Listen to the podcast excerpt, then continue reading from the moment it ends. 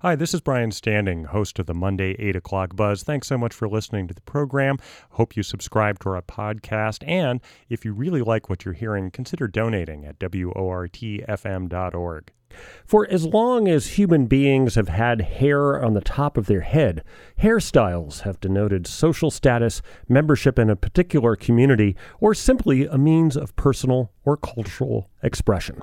Artifacts from the Paleolithic period show that people were braiding their hair 30,000 years ago. In the modern era, hairstyles and braids have had particular significance in African American communities. Joining us by phone now is Jeffrey Patterson, the owners of owner of JP's Hair and a lecturer at Madison College. Welcome, Jeffrey. Welcome. Thank you. Also joining us is Nde Binta Sarr, who owns Binkin's African Braids. Welcome, Nde Binta, to the 8 o'clock buzz. Yeah, thank you. So um, let's talk a little bit about why hairstyle and braiding, um, in particular, are significant in the African American community. What what did they? How did this come about as being uh, a, a means of cultural expression? Jeffrey, let's start with you. Um, when it when it comes to to your hair, your hair is is important to you. It gives you identity, um, some resilience. You can, you can be creative and expressive with your hair, and sometimes hair gives you you know a feeling of freedom. Um, so that's that's why you know I think hair is important when it comes to barbering or if it comes to braiding. Um, it's just a, a it gives you an identity. And there's a long tradition of uh, people gathering in barbershops or in hair salons and uh, having an opportunity to talk and community. How important are these these places as sources of community? Uh, Nde Binta, how to, tell us about that. Yes, um, just by experience, I have a um, braiding salon. So this is where we met. This is where we discuss about culture. This is where we discuss about history. This is where we discuss about our life, daily lives, the hurdles we have, and this is where we boost our confidence as Af- um, Black American or African uh, American or African in general. So I believe it's really important place, and people feel happy just by doing their hair, just seeing the um, transitioning of themselves, like they're looking beautiful, they believe in themselves, it boosts their confidence, and it's where they actually kind of talk about life or see someone they can talk to because it's really hard. People live like independently somehow, or they have troubles, or they don't um, have confidence to talk about um, their lives. So this is the place that we meet, talk about life, boost each other's confidence, give support to each other. So I believe it's a really good place, and it's kind of like a therapy to so many people. Now, there was a long period of time in American history where uh, traditionally African or Black American hair uh, was was considered de, uh, déclassé, and people tried to mm-hmm. straighten their hair, try to make it look mm-hmm. more like uh, Caucasian European hair. Uh, how did that change, and when did when did hair become sort of a political statement? Jeffrey. Yeah, good, good question.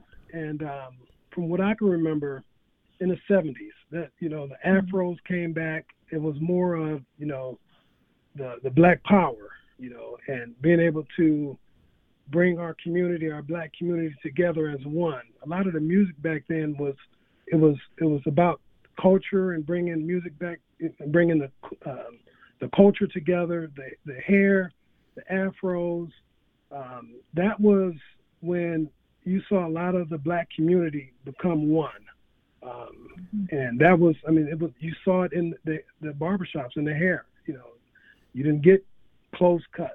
It was, you know, you want to pick your hair out and, and you had the, the, the pick that had the fist in it, you know, you stick the, the pick in your hair with the black fist sticking out, showing black power.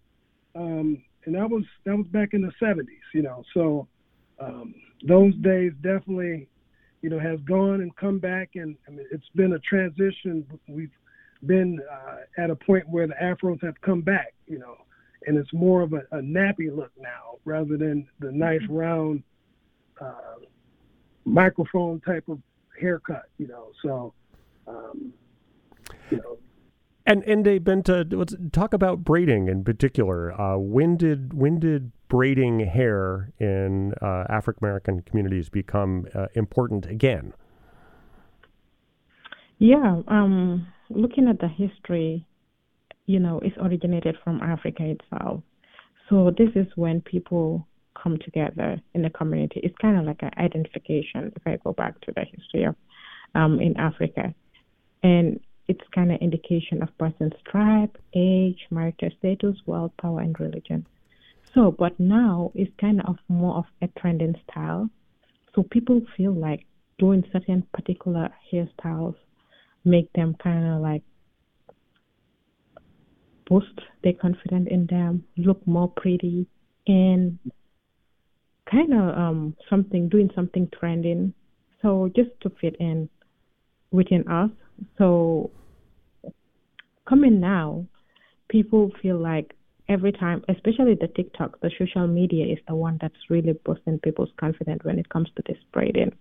So they feel like doing certain styles. Oh my God, it's just something that I really want to do. They work towards it, and it's really expensive, like to do braids. But people can pull out three hundred, four hundred dollars just to do it, just to look good and feel really good. Something that really boosts their confidence. So yeah, it's the same. It's the same like the, from the history, how people use their braids to express themselves.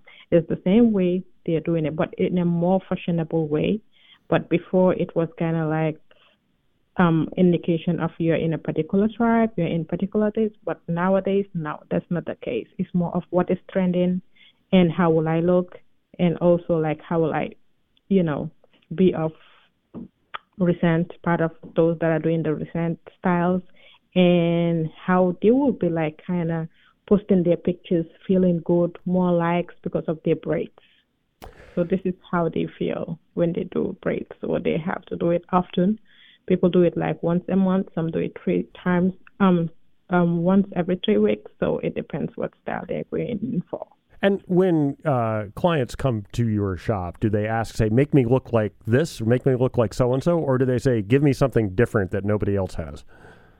Some will just come for unique styles, but some will just, many, I can say like 75% will come for trending styles because they will be following TikTok. Most of the styles they bring in the shop is from TikTok or Instagram.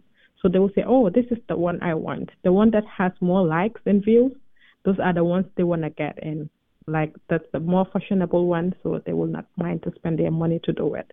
So it's more of what is trending than some kind of like a unique look. Only few will come for unique look, but most of them will have to come with a different style. And braiding is kind of art. Every month you will see different things. People create so many different stuff.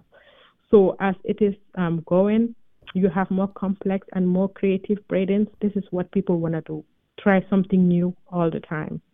So this is how we go with it, and Je- we have to learn all the time. You know.